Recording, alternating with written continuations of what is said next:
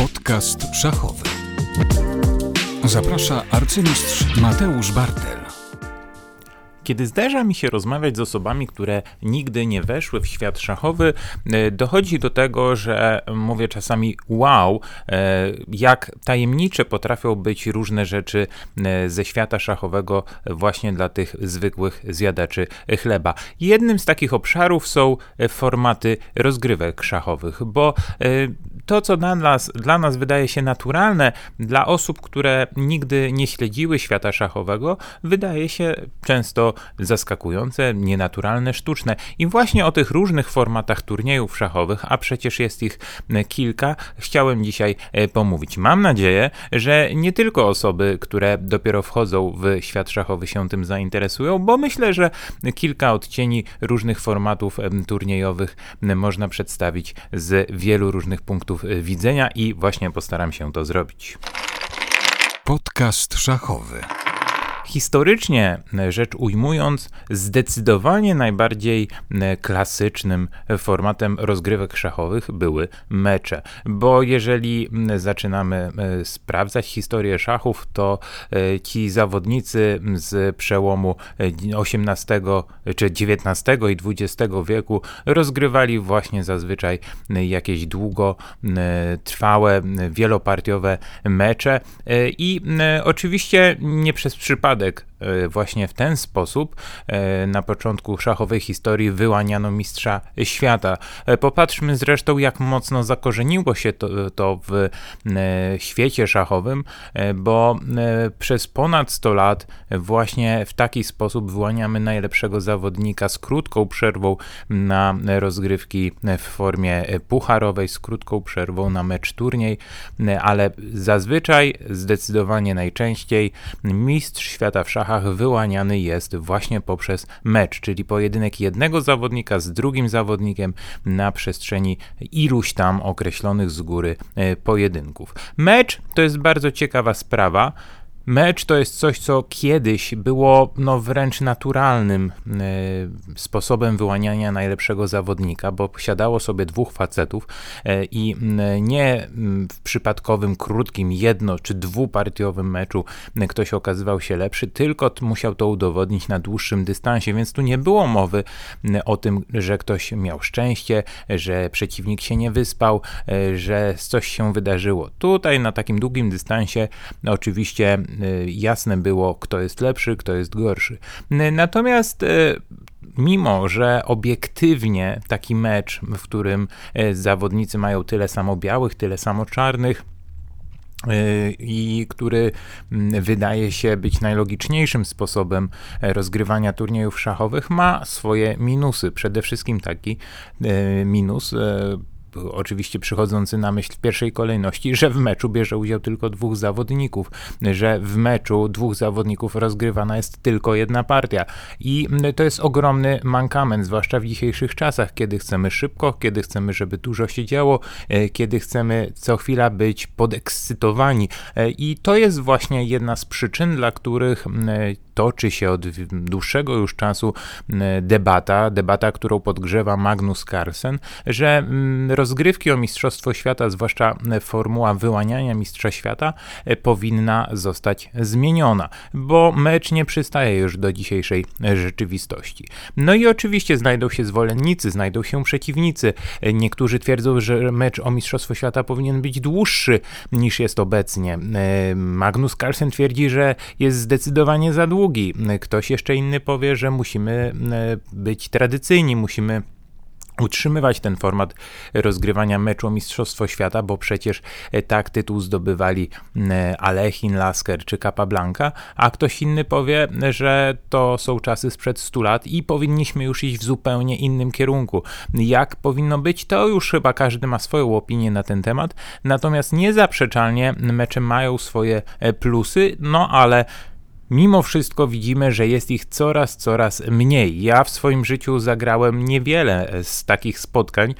Najczęściej miały one miejsce w ramach rozgrywek pucharowych, ale puchar, o którym zaraz sobie też opowiemy, to jest jednak taka troszkę karykatura meczu, bo jest to mecz bardzo krótki, właściwie mini mecz, który no nie do końca ma te wszystkie elementy, które mecz powinien mieć. Ja taki prawdziwy mecz rozegrałem kiedyś w Warszawie z rosyjskim arcymistrzem Małachowem. Został on zorganizowany dzięki wsparciu e, ówczesnego burmistrza dzielnicy Śródmieście w Warszawie Wojciecha Bartelskiego. No i w tym meczu nie pozostawił mi złudzeń rywal z Rosji, wówczas notowany w okolicach 2700 i zostałem po prostu upokorzony. Natomiast wtedy na własnej skórze przekonałem się, jak trudne są mecze, bo codziennie siadamy do tego samego zawodnika. Jeżeli on dobrze nas ma rozpracowanego, jeżeli on zna nasze dobre i słabe punkty, to w pewnym momencie robi się bardzo niefajnie, kiedy czujemy, że przeciwnik jest po prostu e, dużo lepszy, a ja tak w tamtym spotkaniu e, miałem. E, mecze otwierają w ogóle zupełnie inną przestrzeń do, mm, i do przygotowania, i do takiej psychologii, bo mm, ta batalia e, nie toczy się tylko w jednym pojedynku, w jakimś tam ściśle określonym wariancie, debiucie, tylko właśnie na przestrzeni wielu pojedynków, gdzie mm, musimy obmyślać strategię, coraz to nową strategię na tego samego zawodnika. I on też o tym myśli, jak nas zaskoczyć, czy powtórzyć debiut, czy wymyślić coś innego, e, czy gdzieś tam zrobić wzmocnienie w 18 12 ruchu poprzedniej partii, czy jednak zmienić w pierwszym posunięciu. E, I to są takie elementy, które dodają wielkiego smaczku. E, widzieliśmy to przecież e, w ostatnich meczach o Mistrzostwo Świata. Gigantyczne przecież jest obecnie przygotowanie, a mimo to Gdzieś tam zawodnicy robią wiele, żeby przeciwnika zaskoczyć i często im się to udaje. No, a jeżeli im się nie udaje, to widzimy jakieś długie tasiemce debiutowe. Natomiast wszystko to jest związane właśnie z formułą meczu, kiedy wiemy z kim gramy, kiedy wiemy jak ten zawodnik może reagować, kiedy musimy mieć jakąś strategię na ten mecz, bo w zależności od partii, w zależności od naszego ilości partii, w zależności od naszego e, przeciwnika, od nas, od naszego samopoczucia, od sytuacji meczowej, jest bardzo wiele różnych ciekawych elementów, które wpływają na to, co się dzieje na szachownicy. No ale mecze to jest tylko jedna z e, form rozgrywania e, turniejów szachowych. No i to forma, u, u, ujmijmy to raczej e, dość konkretnie, zanikająca. Tych meczów będzie coraz, coraz mniej. Inna sprawa, że troszkę szans w rozgrywanie meczów dał internet. Tylko, że mecze, które rozgrywane są w internecie w formie rozmaitych zawodów, raczej są spotkaniami w szachy szybkie. Przy czym zauważmy, że to często są też bardzo bardzo fajne pojedynki, które oczywiście przy tym krótkim czasie do namysłu wyglądają zupełnie inaczej niż mecze klasyczne, natomiast te emocje, ta strategia i te wszystkie inne elementy w tych internetowych pojedynkach są zachowane. Także wydaje się, że ta forma rozgrywania turniejów będzie zanikała w szachach klasycznych, ale w szachach internetowych może mieć drugie życie.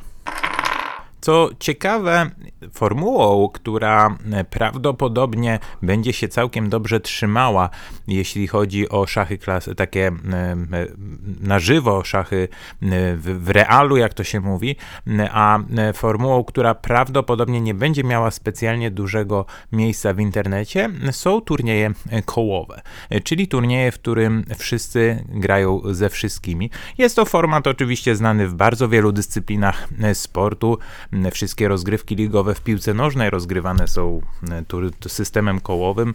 E, jest to system, który przede wszystkim, jeśli mówimy o szachach, e, ma właściwie tak długą tradycję jak mecze, bo e, kiedy, kiedy chcieli e, zawodnicy ileś tam lat temu wyłonić najlepszego zawodnika w jakichś zawodach, a szachistów wówczas było niewielu, no to oczywiście forma e, turniejów kołowych była jak najbardziej na miejscu.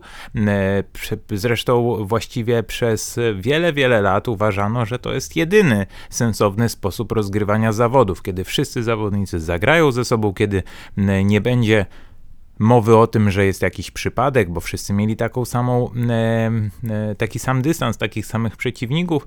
No ale z tymi kołówkami wcale tak łatwo nie było, bo one wszystko niby mają, ale jest wiele elementów, które myślę, sprawiają, że, że nie jest to takie wszystko e, proste. Bo z jednej strony chciałoby się powiedzieć, że mm, turnieje kołowe są sprawiedliwe, bo każdy gra z każdym. Ale o ile to jest prawdą, e, no to zauważmy, że w szachach e, jednak duże znaczenie ma to, czy gramy białymi, czy gramy czarnymi. E, I może być tak, że jeżeli mamy turniej, jak to się mówi, jednokołowy, czyli każdy gra z każdym raz, że to losowanie, które się odbywa, przed turniejem, które ustala kto gra z kim, w której rundzie i jakim kolorem, sprawi, że dostaniemy akurat białymi mm, na przykład lepszych zawodników, a czarnymi słabszych lub na odwrót co może bardzo mocno wpłynąć na, na nasze szanse. Tak samo, i to jest rzecz, o której często zapominamy, kolejność, z kim gramy kiedy, też ma znaczenie, bo bardzo wiele razy zdarza się tak, że gramy z zawodnikiem mm, tak zwanym outsiderem, potencjalnym outsiderem w pierwszej czy drugiej rundzie mm, i on wtedy jeszcze nie, nie, nie, nie upuścił krwi, jeszcze jest w gazie, jeszcze wierzy w swoje szanse. I często tacy gracze do pierwszej porażki są trudnym orzeszkiem do zgryzienia, a potem jak przegrywają partię, no to mają powiedzmy sobie serię zer. Był były takie turnieje, w których y, nawet miałem okazję grać kiedyś w, w, w pewnym turnieju, y, gdzie y, pewien zawodnik wygrał pierwszą rundę, w drugiej grał ze mną, przegrał, a potem przegrał bodajże 9 kolejnych partii. E, więc ja miałem najtrudniejsze zadanie, bo potem ten zawodnik już przegrywał e, partię za partią. E, I oczywiście takich przykładów można mnożyć, natomiast jest to specyficzne dla turniejów kołowych, że zawodnicy, którzy się ze sobą spotykają, nie zawsze mają tą samą liczbę punktów. E, można nawet powiedzieć więcej. Bardzo rzadko kiedy mają e, tą samą liczbę punktów. To jest dość duży minus turniejów kołowych, bo często bywa tak, że mamy ostatnią rundę, jest tam pasjonujący wyścig o pierwsze miejsce, no ale zawodnik A ma 6 punktów i gra w ostatniej rundzie z zawodnikiem B, który ma 2 punkty. No i ten, co ma 2, już nie ma specjalnej motywacji, po prostu chciałby skończyć turniej, a ten, co grał pierwsze miejsce, ma oczywiście gigantyczny zastrzyk e, takiej pozytywnej energii, żeby te zawody wygrać. Więc jest to spory minus e, turniejów kołowych, no ale e, jak to się mówi, wszystkiego mieć nie można. Co jeszcze jest ciekawe w turniejach kołowych, to oczywiście to, że kojarzenia znane są od momentu losowania. Różnie to bywa w turniejach. Czasami zdarza się, że takie losowanie i miałem miejsce, miałem możliwość grać w takim turnieju w Dortmundzie, e, w którym e, losowanie numerów zawodników ma miejsce już dużo, dużo wcześniej przed pierwszą rundą e, na przykład miesiąc wcześniej. I wtedy przez te kilka tygodni zawodnicy mają czas na to, żeby się przygotować, bo wiedzą, że w pierwszej rundzie, drugiej, trzeciej i tak dalej będą grali z tym konkretnym zawodnikiem, tym konkretnym kolorem. E, najczęściej się dzieje tak w tych turniejach zamkniętych, kołowych, że e, swoich przeciwników poznajemy na losowaniu tuż przed pierwszą rundą. To jest najczęstsza praktyka. E, oczywiście unika to sytuacji, że ktoś nie przyjedzie i wtedy to losowanie byłoby takie trochę dziwne, więc najczęściej się to robi tuż przed, przed pierwszą rundą, no ale tak czy owak oznacza to, że znamy kolejnych rywali na, na, na cały turniej to daje możliwość opracowania jakiejś strategii, to daje możliwość zastanowienia się, z kim chcemy mocniej starać się o punkt, z kim musimy uważać, e, kto może gdzieś tam osłabnąć i tak dalej, i tak dalej. To jest element, który ja bardzo lubię w turniejach kołowych, bo ta strategia naprawdę nie jest pozbawiona sensu. E, to naprawdę jest coś, co można robić i choć ja tutaj nie jestem jakimś e, wielkim strategiem e, w takich sytuacjach, to wiem, że są zawodnicy, a raczej byli, zwłaszcza w czasach, kiedy turnieje kołowe były bardzo popularne, którzy potrafili po losowaniu usiąść z karteczką i sobie zaznaczyć, z kim tutaj będzie remis, z kim tu będzie wygrana, i potem ten plan próbowali wdrażać w życie. Z turniejami kołowymi myślę wiąże się jeszcze taka rzecz, że one. Mm, no właśnie e, zapisały się w tej rzeczywistości szachowej historycznie jako coś bardzo ekskluzywnego. Jeżeli ktoś mówi turniej kołowy, no to myśli, hmm, to jest coś naprawdę fajnego, to jest coś wyjątkowego, to jest coś niedostępnego, bo przecież jest to turniej e, zamknięty, e, często na zaproszenie i faktycznie ogromna rzesza szachistów y, mogła nawet nie zagrać nigdy w takim turnieju.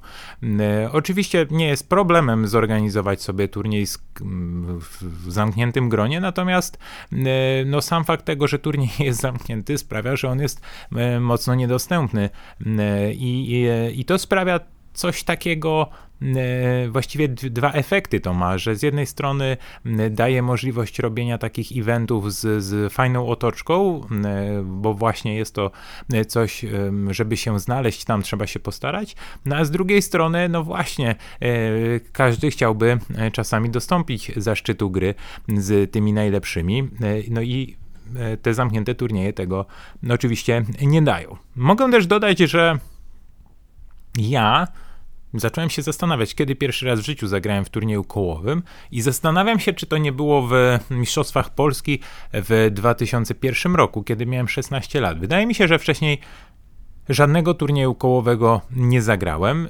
No i to pokazuje, że naprawdę często trudno zagrać w tym turnieju kołowym. Oczywiście można ich szukać, zwłaszcza za granicą, czy w Czechach, czy w, na Węgrzech. Popularne są turnieje na tak zwane normy e, mistrza międzynarodowego czy arcymistrza, w których są dobre warunki do zrobienia tych norm, e, natomiast ja nigdy w takich nie grałem. Ale to jest właśnie ciekawy też temat, bo właśnie turniej kołowy w przeciwieństwie do, do systemów e, szwajcarskich, o których też zaraz opowiemy, e, sprawia, że jadąc na turniej zawodnik ma gwarancję tego, jaki będzie poziom e, zawodów.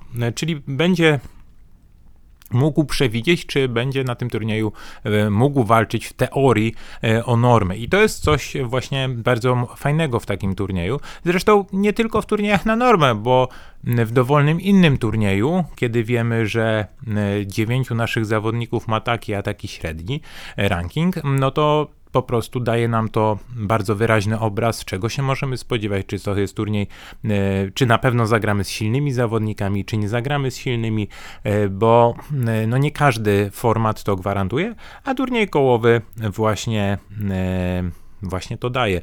I myślę, że to sprawia, że jest to coś bardzo cennego.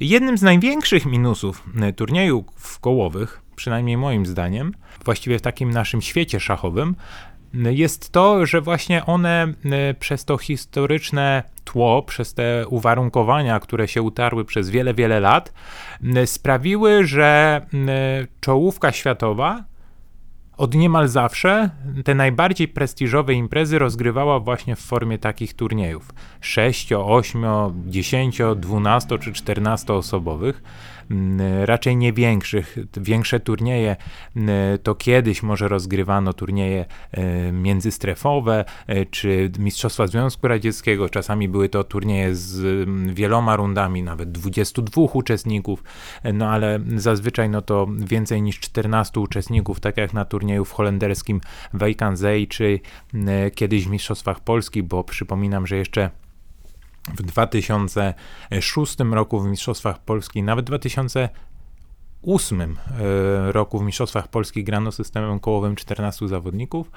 E, natomiast e, wracając do tego, co powiedziałem, to czołówka światowa najczęściej te turnieje zamknięte grała.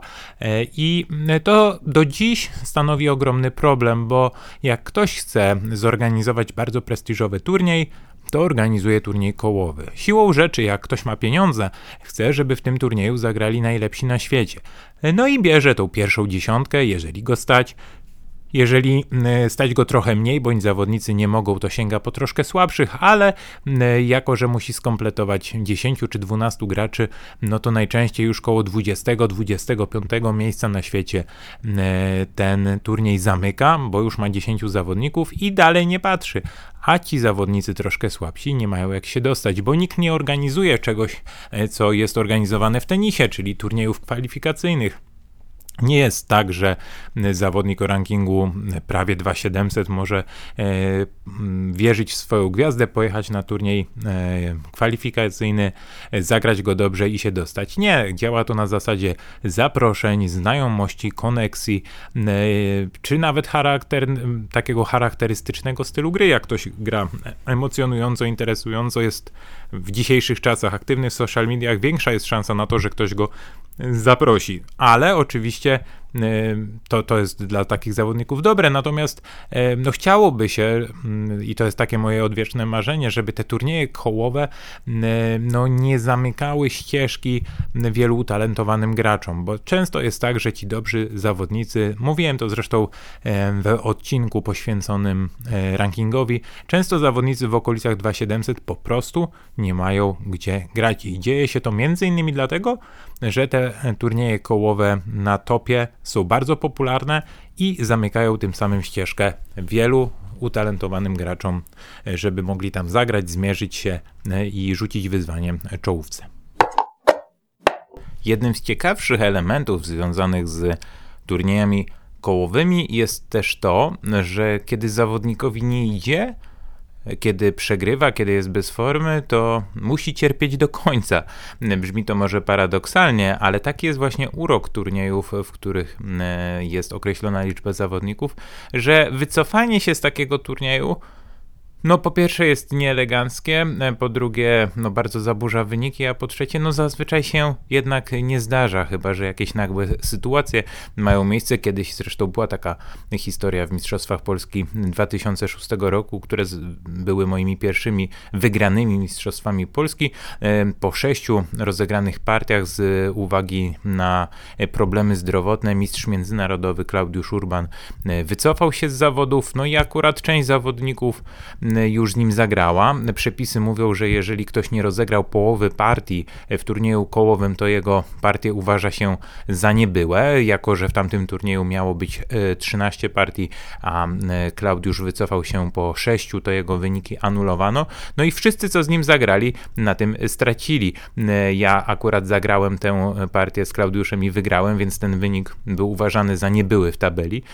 Natomiast no jeżeli ktoś zremisował, bo Klaudiusz miał tam same remisy i porażki, no to e, miał takie też mieszane uczucia, że tutaj starał się, starał, e, czy raczej mu się upiekło. To ja się starałem, wygrałem i ostatecznie to nie zostało e, policzone, więc taka specyficzna sytuacja wtedy ma miejsce. Jednak generalnie z turniejów kołowych nie da się wycofywać, no i to sprawia takie mm, że, że, że, że granie w takich turniejach bywa naprawdę wymagające, bo jak ktoś jest bez formy, i co chwila musi grać z zawodnikami na podobnym poziomie, jest to bardzo trudne i angażujące emocjonalnie. Są zawodnicy, dla których e, to jest jak droga przez mękę, bo przegra się jedną partię, drugą partię, trzecią partię, no a nadal trzeba grać kolejne. E, bardzo ciężko się w takich turniejach odbudować, podnieść i mm, to jest e, sztuka sama w sobie, żeby umieć radzić sobie z takimi zawodami, bo spójrzmy na inne rozgrywki sportowe, na przykład na tenis, tenis stołowy, czy no, wszelkie e, zmagania, w których jeden zawodnik rywalizuje z innym, Zazwyczaj nie gra się tam turniejów kołowych. Zazwyczaj e, są to zawody z systemem knockout, czyli przegraliśmy partię i do domu. A w szachach ten system kołowy daje taką e, możliwość niezbyt przyjemną, że ktoś musi po prostu cierpieć. Musi wypić to naważone przez siebie piwo i do samego końca dograć zawody, co często skutkuje gigantycznymi stratami rankingowymi, zepsutym morale i innymi przykrymi e, sytuacjami, więc można powiedzieć, e, że powinno się pisać przed turniejem kołowym, że zawodnik gra na własną odpowiedzialność i ryzykuje zdrowie zdrowiem. Zdecydowanie najpopularniejszym formatem turniejów szachowych są turnieje rozgrywane tak zwanym systemem szwajcarskim, które często nazywa się też popularnie Openami. To jest oczywiście format, który jest najbardziej przystępny, bo pozwala grać w zawodach dużej liczbie osób, czyli długo nie było takiej potrzeby, gdy w latach odległych grano po prostu turnieje kołowe i to wystarczało, żeby zaspokoić e, potrzeby organizatorów turniejów. E, natomiast wraz ze wzrostem popularności e, szachów Oczywiście należało znaleźć e, system, który pozwoli rywalizować e, dziesiątkom, setkom czy nawet tysiącom graczy, bo turniej szwajcarski oczywiście na to e, zezwala. Co ciekawe, turnieje szwajcarskie, czy ten system szwajcarski jest wynaleziony dużo wcześniej niż większość osób by się spodziewała, bo pierwszy turniej szwajcarskim systemem został rozegrany 15 czerwca 1800 1895 roku, czyli bardzo, bardzo dawno e, temu. Jednak e, no, silna popularyzacja tych systemów miała miejsce w latach 90. XX wieku, e, kiedy to, zwłaszcza po upadku Związku Radzieckiego, pojawiła się rzesza zawodników, która przyjeżdżała do Europy, no i nagle organizatorzy zaczęli robić takie E, duże, liczne turnieje, również w Polsce ogromnie dużo takich turniejów zaczęto organizować i właściwie e, stało się to e, czymś bardzo naturalnym. można powiedzieć, że dla wielu osób w ogóle system szwajcarski jest tożsamy z turniejem szachowym. z tym, że jest szereg rzeczy w turniejach szwajcarskich, o których trzeba pamiętać. E, mianowicie e, pierwsza taka rzecz dotyczy liczby zawodników, którzy powinni grać w turnieju szwajcarskim, bo e, paradoksalnie nie może być ich za mało. Bo jeżeli mamy na przykład 9 rund, to turniej, w którym bierze udział mniej niż 27 zawodników, już jest turniejem, który nie za bardzo dobrze będzie działał. E, mianowicie chodzi o to, że e, wedle takich e, zasad systemu kojarzeń liczba zawodników powinna być minimum trzy razy większa niż liczba rund.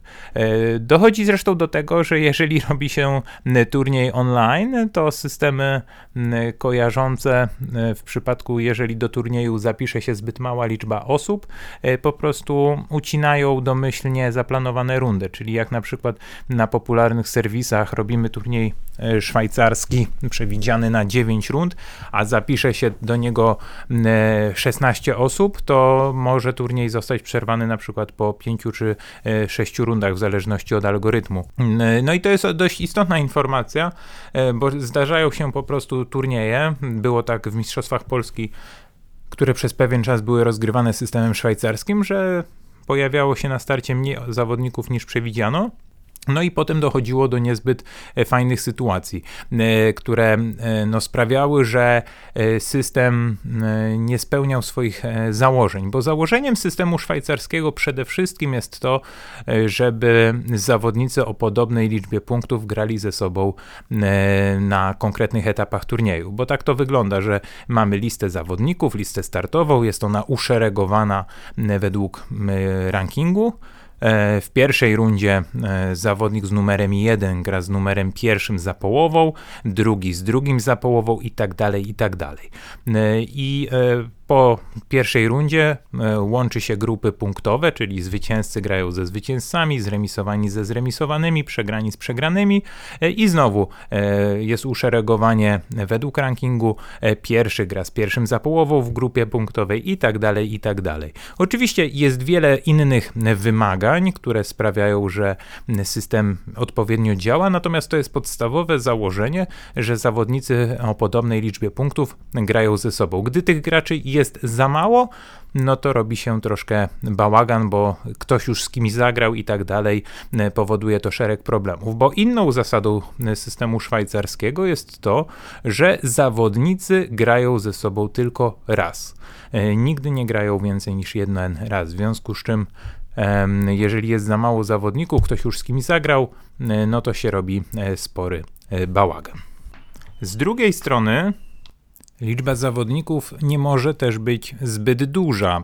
Mm, To znaczy, oczywiście może być, tylko że wtedy e, dochodzi do takich niezbyt fajnych sytuacji, kiedy mm, teoretycznie może zdarzyć się, że po mm, e, określonej regulaminem liczbie partii, kiedy zawody się kończą, więcej niż jeden zawodnik ma 100% punktów bo w przypadku, kiedy mamy e, 9 partii mm, e, i liczba zawodników wynosi na przykład e, 700, to jest teoretycznie możliwe, że e, skończy się tak, że więcej niż jeden zawodnik wygra wszystkie partie.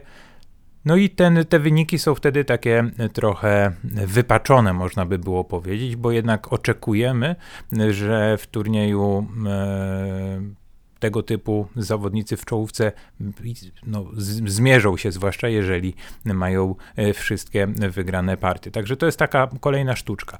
E, Natomiast e, kontynuując temat tego, tej czołówki w turniejach szwajcarskich, to właśnie minusem turniejów szwajcarskich jest to, że mm, no, nigdy nie da się przewidzieć, jak to się potoczy. E, Czy mm, z kimś zagramy, czy z kimś nie zagramy, czy w czołówce dojdzie do pojedynków między e, silnymi zawodnikami, czy nie.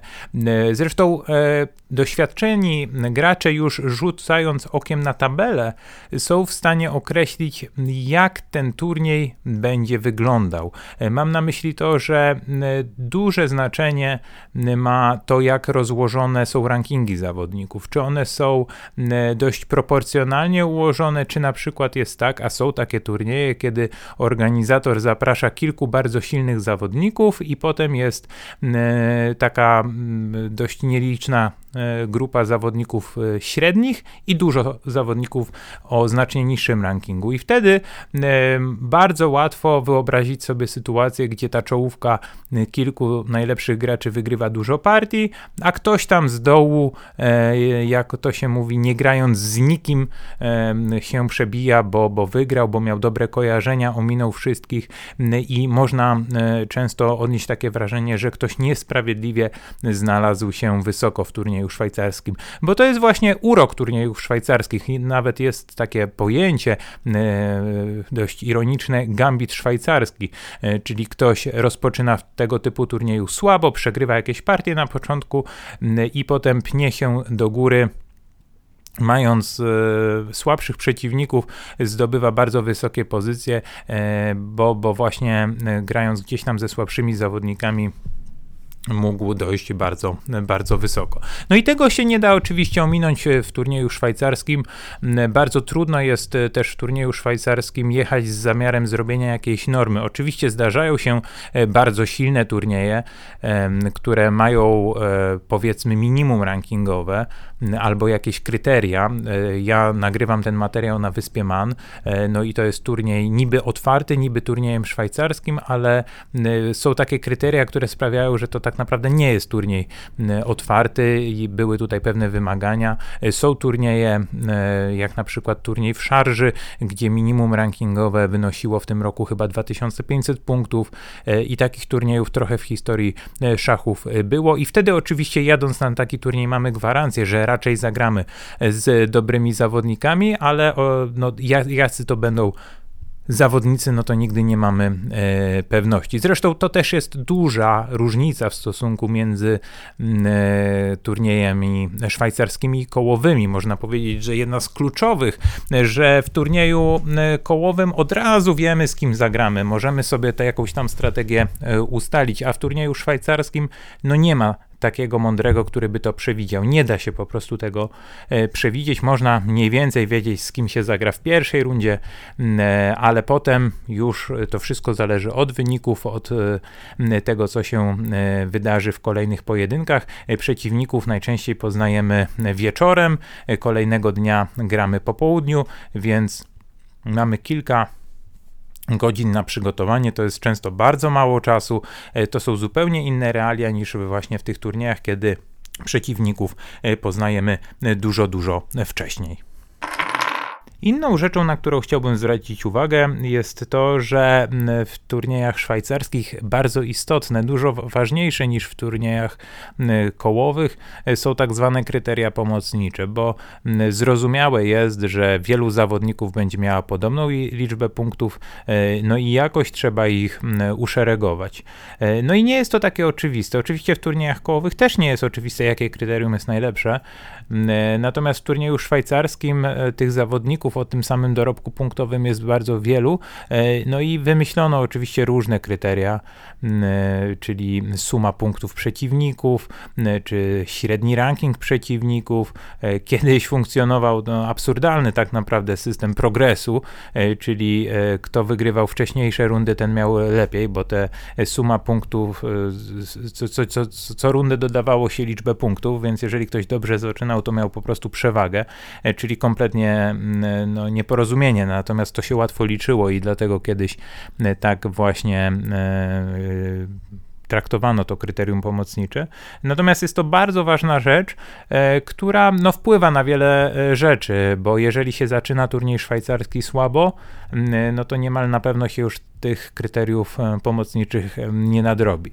E, wtedy, wtedy po prostu trzeba tych punktów więcej nabijać i właśnie w przeciwieństwie do turniejów kołowych start w Szwajcarach jest nieba, nie, niesłychanie istotny, bo, bo jak się po prostu straci punkty na początku, to bardzo trudno je nadrobić później. Inną rzeczą, która dotyczy też turniejów szwajcarskich i tego powiedzmy sobie słabszego startu, to jest to, że często jak jak zaczynamy słabo, to już na pewnym etapie turnieju niemal jasne jest to, że możemy, y, nieważne jak dobrze będziemy grać, tracić na rankingu, bo e, w zależności oczywiście od tego, gdzie jesteśmy na liście startowej, no to, to, to może być inaczej, ale jeżeli jesteśmy, tak jak często mi się zdarza w turniejach otwartych, być raczej w górze e, tej, tej listy startowej, to po słabym starcie często jest wizja, że zostały jeszcze, nie wiem, 3-4 rundy do końca.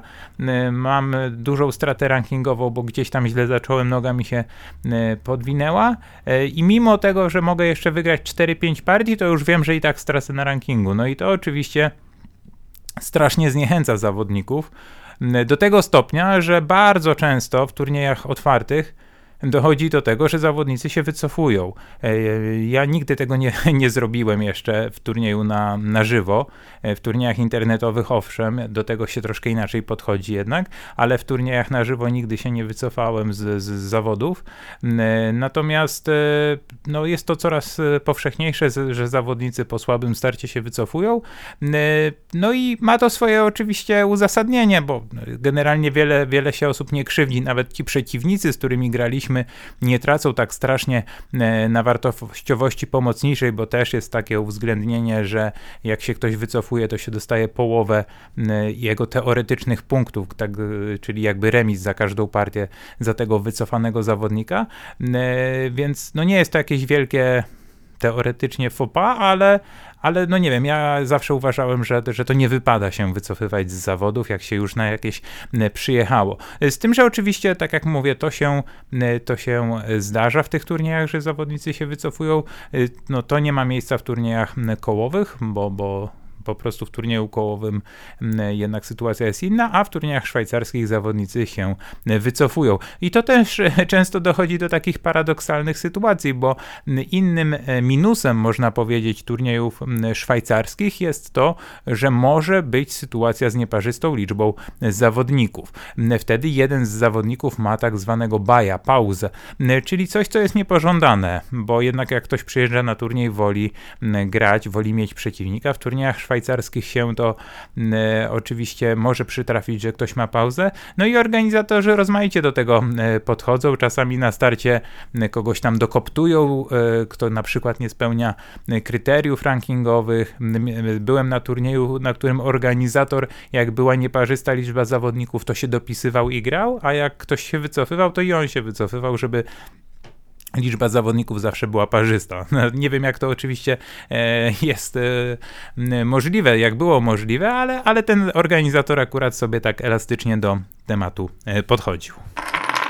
Ostatnią rzeczą, e, o której warto wspomnieć przy okazji turniejów szwajcarskich, jest to, że one są wyjątkowo bezduszne i brutalne. Można grać bardzo dobrze przez 7 z 9 rund, przegrać dwie ostatnie partie i z piątej lokaty spada się na przykład na 70, e, bo, bo jest wyrównana stawka. I e, właściwie kluczem turniejów szwajcarskich jest to, żeby dobrze finiszować, bo w turnieju kołowym jak ktoś na, nastukał punktów na początku, to już najczęściej w tym czubie tabeli e, skończy. Tych zawodników jest mało, te punkty no, oczywiście e, się, no, są bardzo cenne. W turnieju szwajcarskim bardzo wielu zawodników ma dużo punktów i często dobry start kompletnie nic nie oznacza.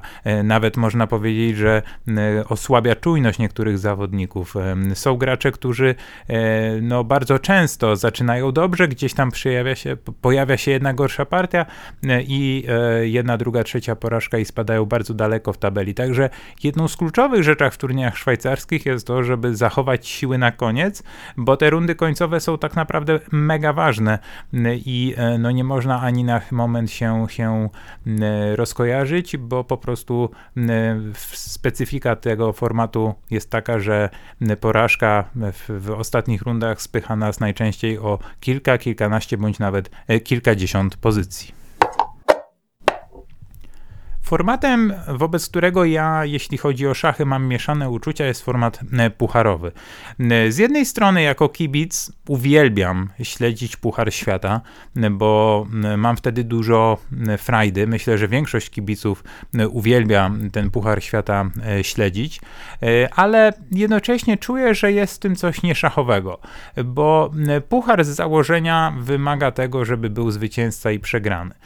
I o ile można powiedzieć, że poniekąd Stąd e, klasyczne e, e, rozgrywki pretendentów w latach powiedzmy 60., 70., 80. i 90. ubiegłego wieku e, były no, bardzo e, fajne, e, no to jednak ten, ten, ten, ten puchar to były mecze złożone z wielu partii, wielu partii klasycznych i one jakoś tak bardziej przypominały właśnie mecze niż, niż de facto puchar, chociaż tam też była drabinka i krok po kroku się człowiek przebijał. Natomiast puchar, taki jak na Pucharze Świata, gdzie mamy dwie partie, po dwóch partiach w przypadku remisu mamy krótsze tempo, potem znowu krótsze i, i tak aż dochodzimy do tak zwanego Armagedonu, kiedy zawodnik białymi grający ma więcej czasu, ale musi wygrać, a czarne mają czasu mniej, ale starcza im remis. To jest coś, co jest bardzo ciekawe i emocjonujące, ale jednak dochodzimy czasami do takiej sytuacji, kiedy e, właśnie jedna ze stron musi wygrać, co w szachach jest bardzo specyficzną sytuacją. Remis jest w szachach po prostu bardzo logicznym rezultatem. To nie jest tak jak w piłce nożnej, że nagle e, ktoś e, rzuci wszystko, zdejmie bramkarza jak w hokeju e, i zrobi wszystko, żeby strzelić gola. W szachach, no często po prostu sytuacja remisowa jest logicznym e, rozstrzygnięciem i zaburza troszkę naturalną kolej rzeczy. Także e, z definicji wydaje mi się, że puchar troszeczkę nie przystoi do szachów, ale oczywiście jego plusy są też e, ogromne, bo pojawiają się nowe emocje, pojawiają się nowe strategie, można powiedzieć, na ten puchar. Niektórzy zawodnicy, wiedząc, że format jest taki, że gramy dwie partie klasyczne, potem partie szybkie, potem błyskawiczne, często się nastawia nagranie tego szybszego tempa gry.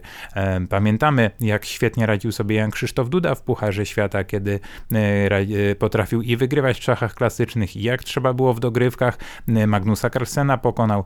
Także można zobaczyć różne strony zawodnika, i te klasyczne, i te silniejsze, i, i też szybsze, gdzie jest silniejszy.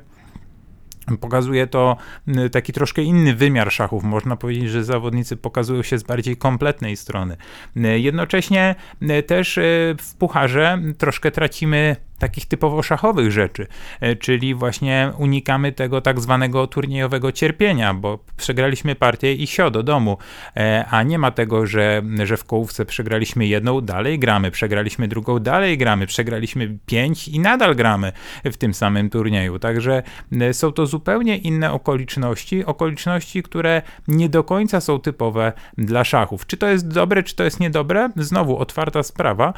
Ja jako osoba no, taka troszkę lubiąca tę szachową otoczkę, właśnie wydaje mi się, że ten pucharowy system nie do końca, nie do końca jest adekwatny, e, ale rozumiem absolutnie tę stronę czysto kibicowską, że po prostu tych emocji jest e, bardzo dużo, że szybko mamy wygranego, że ktoś przechodzi dalej, e, że pojawiają się nowe sytuacje, w których trzeba często wykazać się sprytem, czymś takim troszeczkę nie do końca szachowym, no i ma to szereg zalet, aczkolwiek ja chyba nigdy nie będę takim pełnym fanem tego systemu. I to z grubsza tyle, jeśli chodzi o takie najważniejsze systemy, którymi rozgrywane są turnieje szachowe. Oczywiście można by było jeszcze włączyć tutaj rozgrywki drużynowe, ale one też rozgrywane są właśnie wymienionymi systemami, czy to kołowymi, czy to szwajcarskimi, czy jakimiś jeszcze innymi. Jedno jest pewne, każdy z systemów rozgrywek ma swoje zalety, każdy z nich ma inną specyfikę i mam nadzieję, że dość dobrze przybliżyłem wszystkie te e, odsłony szachów, e, które mam wrażenie zawsze znajdą jakiś swoich fanów. E, ja myślę, mimo wszystko najbardziej lubię turnieje kołowe. Podcast szachowy. Z uwagi na duże natężenie startów, bo jesień mam naprawdę bardzo intensywną, muszę poprosić Was o troszeczkę cierpliwości e, i e, od tego odcinka e, przez jakiś czas, prawdopodobnie do końca roku, podcast szachowy będzie się ukazywał nie co tydzień, ale co dwa tygodnie. E, jak zwykle możecie śledzić e, moje konto e, w social mediach, możecie śledzić również konto podcastu szachowego w social mediach i tam zawsze znajdziecie informacje na temat tego, czy już ukazał się nowy materiał, czy jeszcze trzeba na niego troszeczkę poczekać. Dziękuję za wyrozumiałość. Podcast szachowy. Jeśli mowa o naszej partii ze słuchaczami. E, w ósmym posunięciu wybraliście krótką roszadę, a ja odpowiadam na to C5 bije na D4. Podcast szachowy. Zaprasza arcymistrz Mateusz Bartel.